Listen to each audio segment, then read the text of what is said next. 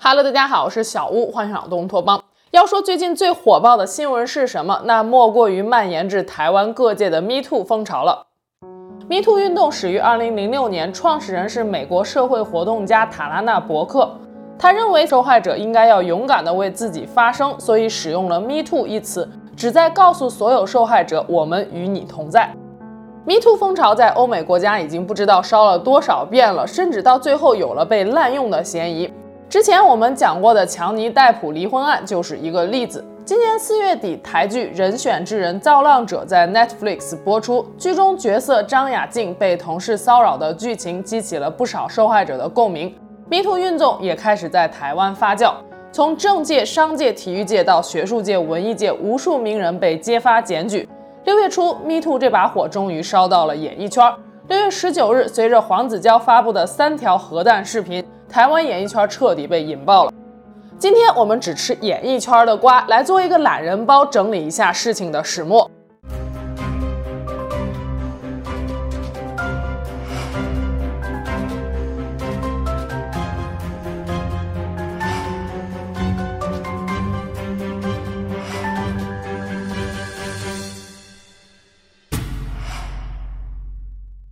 资深艺人许杰辉是第一个被锤爆的男明星。提起许杰辉，许多大陆观众可能会感到陌生，但在台湾演艺界，他可是大佬级的人物。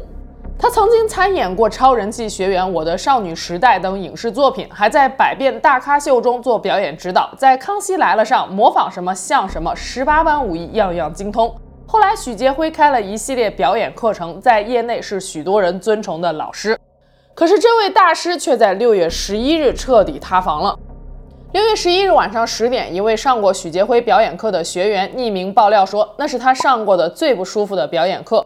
许杰辉要求所有学员集体练习群体运动配音，许多学员都是刚满十八九岁，大家也不熟，许杰辉却说大家表现得太过扭捏，甚至通过露骨的语言要求学员们想象一下。第二天，许杰辉立刻回应说，看到这篇文章感到非常抱歉，并且强调授课时并不存在肢体接触，而且近几年已经不再设计类似的课程了。但许杰辉的回应却引来了更多人的炮轰。六月十四日，女艺人黄云欣实名控诉许杰辉，说十年前出演许杰辉执导的舞台剧《台湾舞娘》时，排练到一半，许杰辉突然叫住了她，指责她不够性感，然后给她看了很多手机里储存的图片，每一张都令人面红耳赤。之后，许杰辉要求黄云欣回家准备三套性感的服装，下次呈现给他看，还说这是作业。正式演出时，黄云欣穿着森巴舞的服装，许杰辉则手拿巧克力放在黄云欣的胸前，说可以夹住吗？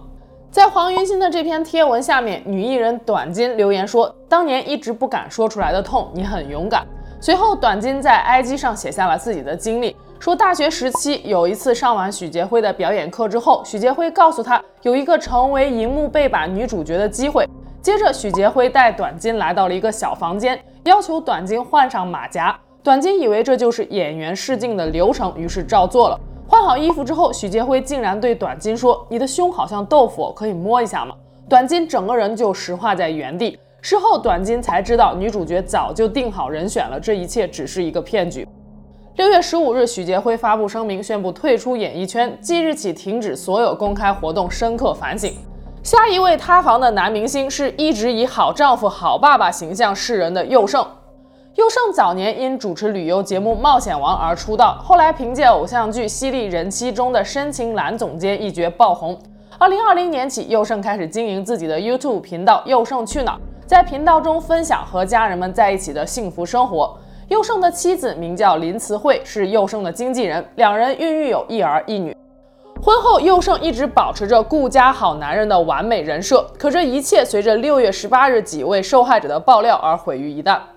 首先站出来的是一位网名为知其好的当事人，他曾经在佑胜的公司工作。他在 Facebook 的 po 文中说道，一位形象算好的艺人，简称 W， 几年前在 W 的公司工作，当时公司新招了一位刚毕业的女摄影师 H， 有一次开会开到比较晚， W 就说要送 H 回家。到 H 家之后， W 借口要上厕所，可是一从厕所出来就扑到了 H 身上，舔她的耳朵，还有一系列咸猪手的动作， H 吓傻了，最后服软劝阻才没让 W 得逞。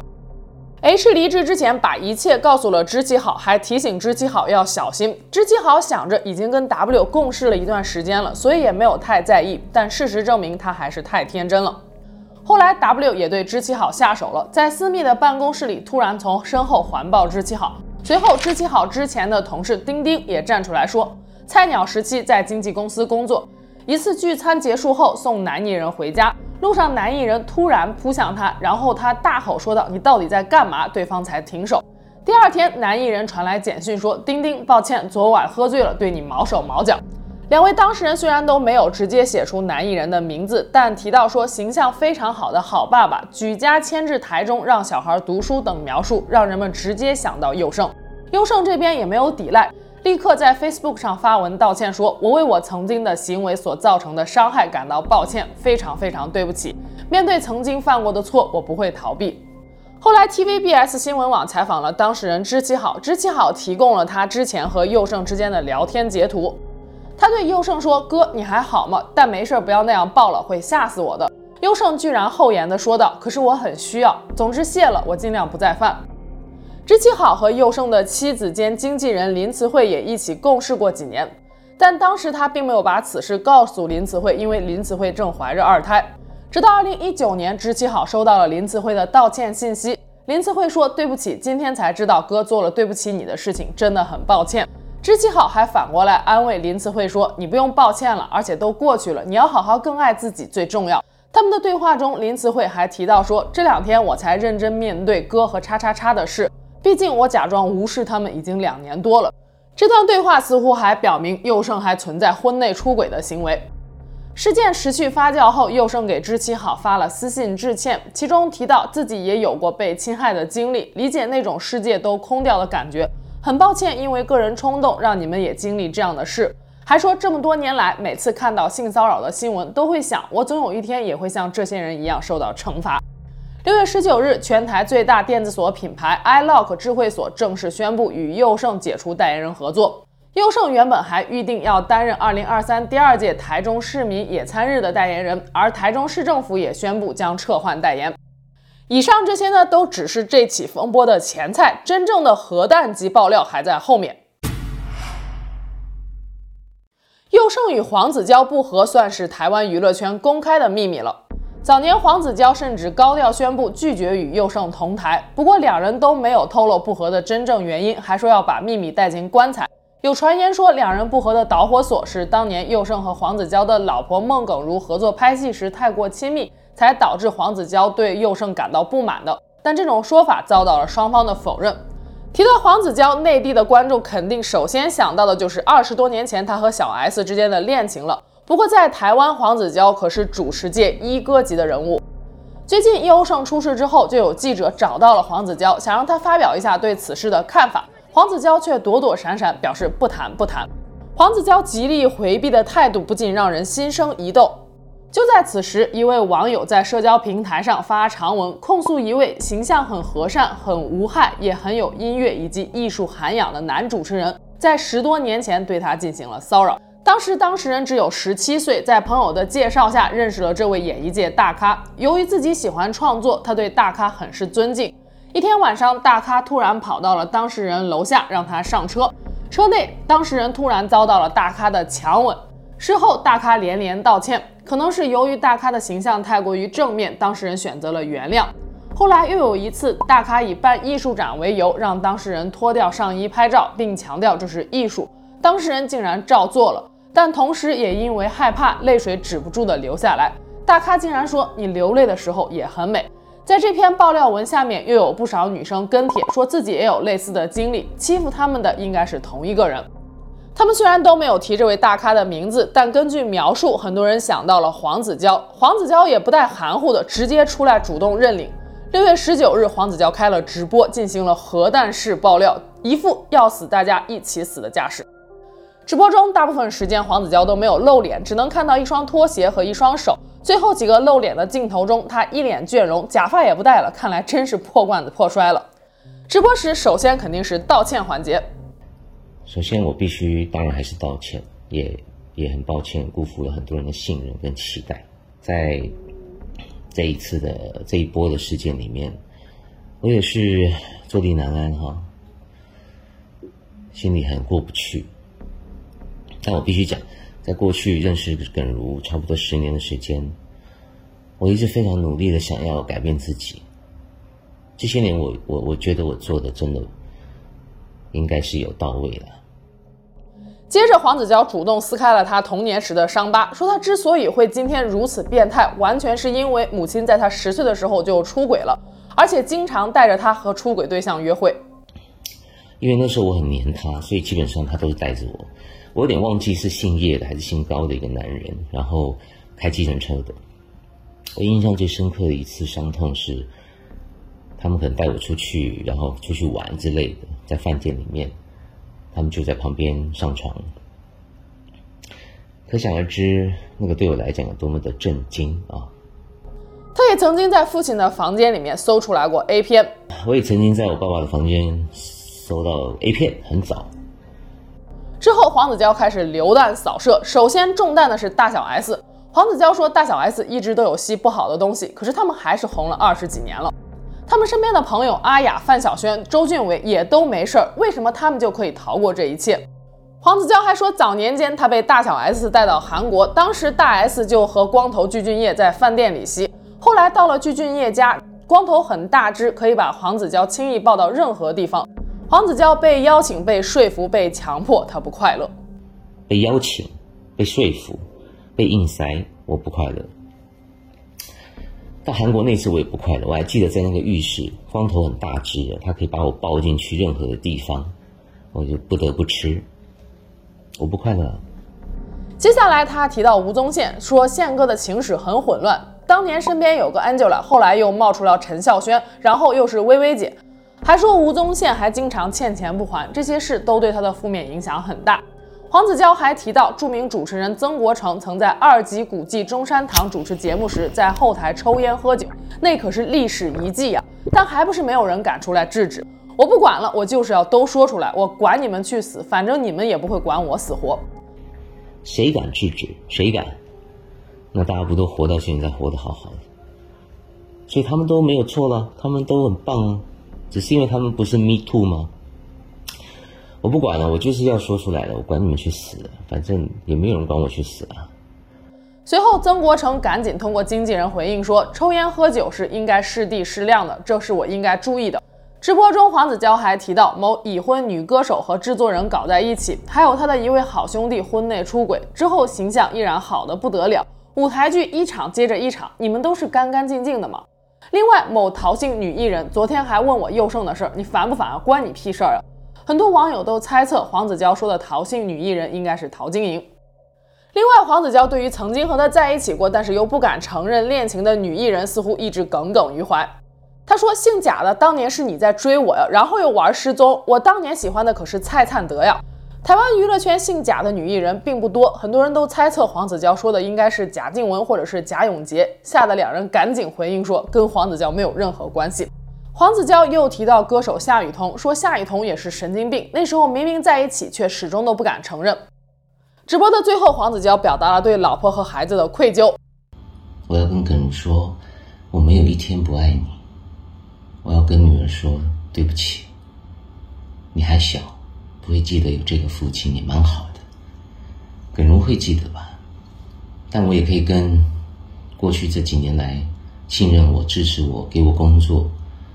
给我很多舞台，给我很多很多祝福的人说，我绝对是有改过自新的人，你们放心。早期那个我真的是王八蛋，可是早期那个我也是身边很多王八蛋带我走到现在。黄子佼的老婆是有元气少女之称的台湾女演员孟耿如，孟耿如比黄子佼小十九岁，两人二零一四年开始恋爱， 二零二零年步入婚姻的殿堂， 二零二二年诞下一女。生活中的孟耿如是一个阳光开朗的女孩，和黄子佼在一起时的画风也是幸福感满满。孟耿如也曾经说过，我认识黄子佼之后，知道他非常努力的在做改变，努力的给大家带来正面的好的能量。 然而命运弄人，如今我们还是看到了黄子佼不堪的一面。直播结束一个多小时之后，黄子佼突然下架了所有的直播视频，并关闭了 Facebook 粉专。六月十九号下午，黄子佼做出了极端选择，然后被紧急送医。孟耿如红着眼眶接受了采访说，说和黄子佼是一家人，未来会一起面对一切，一起弥补过错。几年前，孟耿如的弟弟因为抑郁症轻生而亡，如今老公又闹出来了这么一出，不得不说这女孩实在是太难了。黄子佼目前生命体征平稳，已经出院。另一边，大小 S 工作室火速回应说，黄子佼对他们的嗑药指控是不实的，将保留法律追诉权。阿雅也发布声明，澄清自己从未以任何形式使用过违禁药品。台北市警方也表示，有关大小 S 嗑药的指控，因为已经过了追诉期，而且没有具体实证，所以将不会有侦办动作。吴宗宪是唯一一个在事后接受媒体采访的人，面对记者他表现得很轻松，他说自己经济状况良好是不可能欠钱的，反而是比较担心黄子佼。他喊话黄子佼说，你是过不去更年期了还是怎样，最近这两年一直在钓老朋友。但是我经济状况相当良好，你怎么会？你讲别人啊，我讲我就怪怪的。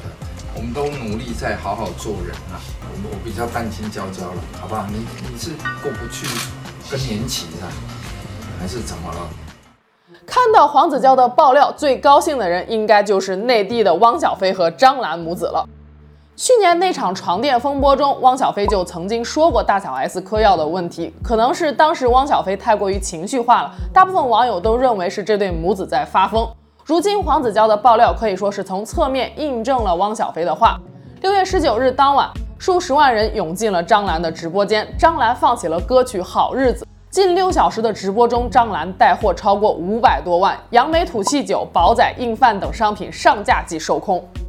其实大小 S 和黄子佼之间的恩怨早在二十多年前就开始了，这背后还隐藏着台湾综艺的派系之争。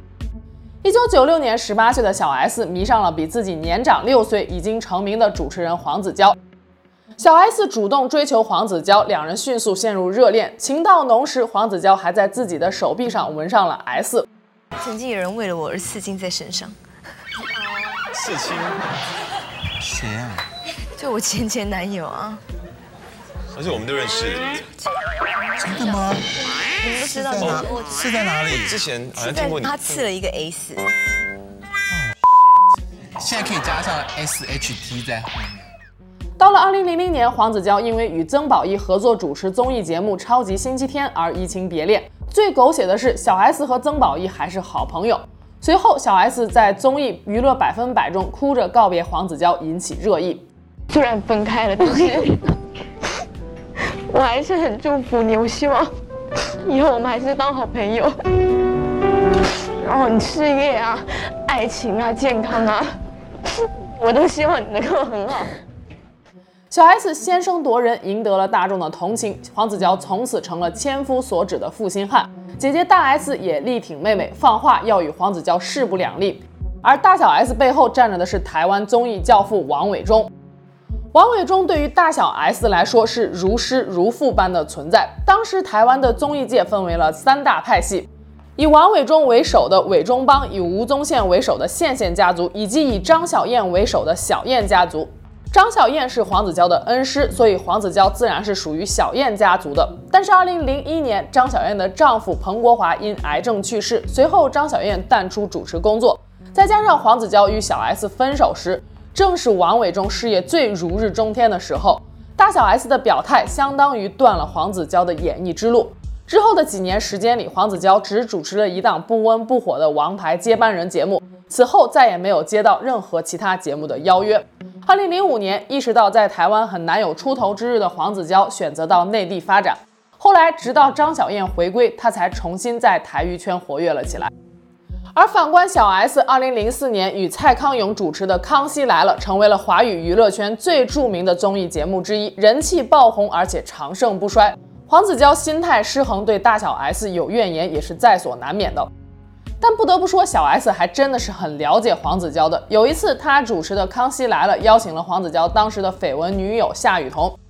夏雨桐在节目上一直否认与黄子佼的恋情，当即小 S 就说：“你可是犯了黄子佼的大忌啊！”因为你跟黄子佼在一起，然后不承认，你这么这个是犯了他的大忌。犯谁的大忌？黄子佼。二零一五年分手十五年后，小 S 和黄子佼在《康熙来了》上首次同台，上演了世纪大和解。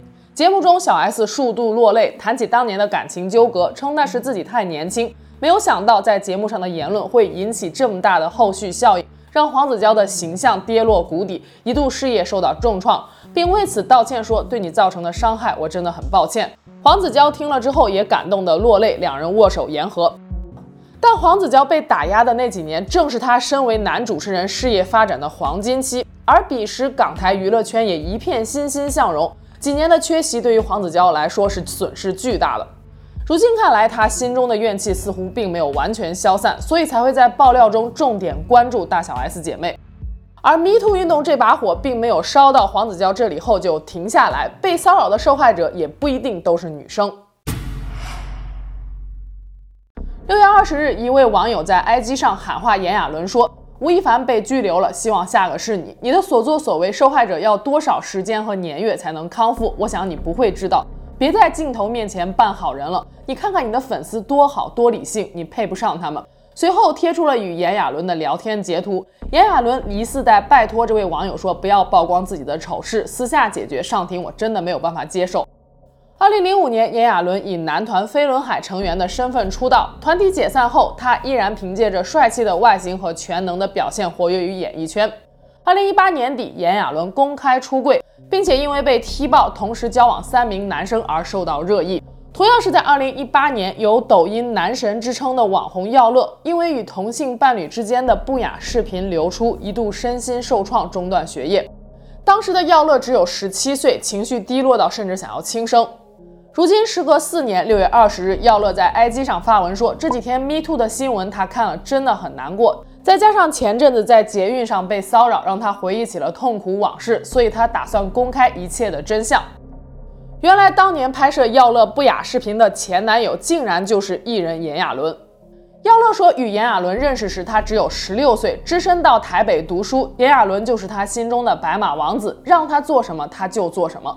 耀乐的第一次给了炎亚纶，可是炎亚纶却触碰了他的底线，想要拍摄录影。耀乐严肃地拒绝了，炎亚纶也答应他绝不再犯，但仍然趁他不注意时偷偷拍摄。交往过程中，耀乐曾多次接到其他男生的电话，对方向他宣示主权，说自己才是炎亚纶的男友。半年后，他与炎亚纶分手，之后就是私密视频被泄露。炎亚纶只是轻描淡写地说了一句：“不知道是怎么流出去的。”耀乐一个人要面对学校里和网络上的各种尖酸言语，最终被迫休学。后来即使是炎亚纶被踢爆劈腿 A B C 三男，耀乐也没有落井下石揭炎亚纶的短。 A B C 三男还曾经找过耀乐，希望耀乐也一起站出来，但是耀乐拒绝了。然而真心并没能换来善意的对待，耀乐深陷不雅视频门时，炎亚纶甚至威胁他，敢出来爆料的话就找黑道做了他。六月二十日当天，炎亚纶也迅速做出了回应，他说：“非常感谢耀乐能说出往事，让我有机会面对心里的这颗不定时炸弹。”回顾过去，炎亚纶称自己就是个恋爱脑，许多偏差和扭曲的行为都是陷得太深、迷失自我的表现。言下之意就是他对耀乐的伤害只是因为太爱对方。炎亚纶还强调说，分手后他与耀乐并没有断绝来往，一直断断续续的联系，给予彼此支持。上次联系是二零二二年九月，耀乐请炎亚纶帮忙宣传一项投票活动。这话似乎是在暗示，分手之后你还联系我，你算什么受害者？至于不雅视频的泄露，炎亚纶说，据他调查，应该是修手机时不慎流出的，当时他也尽了最大的努力，请律师帮忙协助下架了。六月二十一日，耀乐举办记者会，本来打算详细说明事情的来龙去脉的，没想到炎亚纶突袭现场，并对耀乐鞠躬致歉，吓得耀乐全程不敢抬头。炎亚纶走后，耀乐去休息室平复情绪，才再度出来说明。炎亚纶离开的时候对媒体表示，没有做过任何强迫耀乐的事，影片也不是偷拍的，当时两人就是在交往的状态。随后网红陈怡站出来痛批炎亚纶说，加害人跑到受害人的记者会鞠躬道歉，这是闹哪招？这是对声量远不如他的弱势一方的舆论霸凌，是对受害者最残忍的二度伤害。六月二十二日，事情出现了一个小反转，多位网友爆料耀乐的黑历史，说他涉及桃色交易风波，曾经被包养，明码标价，六次约会五万四，还会以自己的私密视频作为抵押物向人借钱，之后再反告债主。一位网友就刚被耀乐勒索了六十万。不少人由此猜测，耀乐的不雅视频会不会是他自己流出的？由于涉事当年耀乐还未满十八岁，这起案件目前台湾警方已介入调查，我们就静待警方的调查结果吧。今天要讲的最后一位塌房艺人是 NoNo 陈轩玉。大陆观众对他可能不太熟悉，但他在台湾是小有名气的搞笑艺人和主持人，曾经是吴宗宪公司的艺人，主持过的节目包括《黄金弊段班》、《周日八点档》等等。NoNo 这个名字来自于陈轩玉小时候父母告诫他，如果碰到了拐卖小孩的坏人，一定要大声地喊出来 NoNo。一批粉丝得知后就以 NoNo 来称呼陈轩玉，久而久之 NoNo 就成为了他的艺名。六月十九日，一位女网友发文控告某知名搞笑艺人十多年前曾试图侵害她未遂，那时她刚刚进入演艺圈工作，成为了某节目助理主持的固定班底。一天工作结束后，这位搞笑艺人说可以顺路送她回家，结果却在中途停车，强行将她拉到后座，一通狂吻、拉扯内衣。她从强烈反抗到最后一阵求饶，对方才作罢。然后这位艺人突然话锋一转，故作温柔地说：“来，把衣服穿好，我载你回家。”一路上，女网友是忍不住浑身发抖，但对方却若无其事，还在讲着黄色笑话，说不要紧张，一回生二回熟嘛。女网友虽然没有公布这位艺人的名字，但描述说这位搞笑艺人的老婆是很棒的台语歌手，副业炸鸡排做得非常成功，让人们一下子就联想到了 NoNo。 当天 NoNo 就通过经纪人回应说，对这个人这件事都没有印象，做错事了会认错，但是没有印象的事要我怎么回应嘛。 NoNo 死不认账的态度引来了更多受害者的爆料，原来多年来 NoNo 就是个惯犯，连网红小红老师也是 NoNo 的受害者。六月二十日，小红老师在 Facebook 上发文称，很多事情没有说，不代表没有发生过。之前小红老师上许杰辉的课被摸屁股，后来又遭到某知名经纪人的骚扰，但带给小红老师最大阴影的人还是 NoNo。还是同样的桥段， NoNo 借口要送小红老师回家，结果在车上直接把舌头凑过来亲小红老师，还问她喜不喜欢。六月二十一日，小红老师召开记者发布会，声称已经有二十多名遭 NoNo 骚扰的受害者联系他了，年龄最小的只有十五岁。最夸张的是 NoNo 曾经将女生强行拖到市民大道残障厕所实施侵害。六月二十一日下午四点， NoNo 通过 Facebook 发文表示，即刻起停止一切演艺活动，诚心深刻反省。但是从头到尾 NoNo 都没有说过一句真心道歉的话。有人问 MeToo 运动烧到今天最恶心的艺人是谁，很多网友一致点名就是 NoNo，还称拜托一定要把他给关进去。因为 NoNo 曾经是线线家族的成员，有记者就此事采访了吴宗宪，吴宗宪赶紧撇清关系说 NoNo 十年前就已经自立门户了，个人造业个人担，就由当事人自己去说明吧，艺人的私生活我们基本上是不会有太多干预的。从目前来看， MeToo 这把火还完全没有停下来的势头，不知道之后又会烧到哪位艺人呢？只能说才艺重要，德行更重要，出来混迟早都是要还的。那我们下期节目见喽，拜拜。